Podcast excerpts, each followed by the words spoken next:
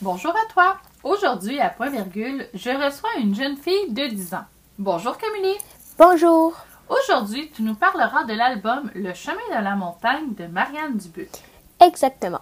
Camille, avant de me donner ton avis, peux-tu me résumer ton livre?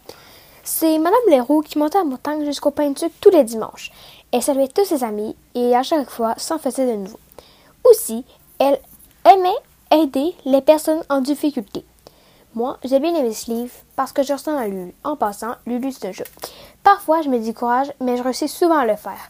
Un peu comme quand Lulu dit à Madame Blaireau Je ne réussirai jamais. Mais finalement, Lulu arrive à le faire. Aussi, Lulu est généreuse.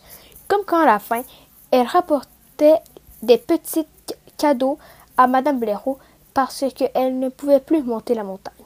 Madame Blaireau était trop vieille. Moi, je partage et je fais souvent des cadeaux à mon père ou à ma mère. Camille, à qui recommanderais-tu cet album? Euh, je, je le conseillerais à ceux qui se découragent souvent. Parce que, comme je l'ai dit, Lulu aussi se décourage. Mais finalement, elle réussit à passer par-dessus et atteindre son objectif. Pour finir, je le conseillerais aussi aux admirateurs de Marianne Dubuc. Merci beaucoup, Camille, de nous avoir partagé ton opinion sur l'album Le chemin de la montagne de Marianne Dubuc.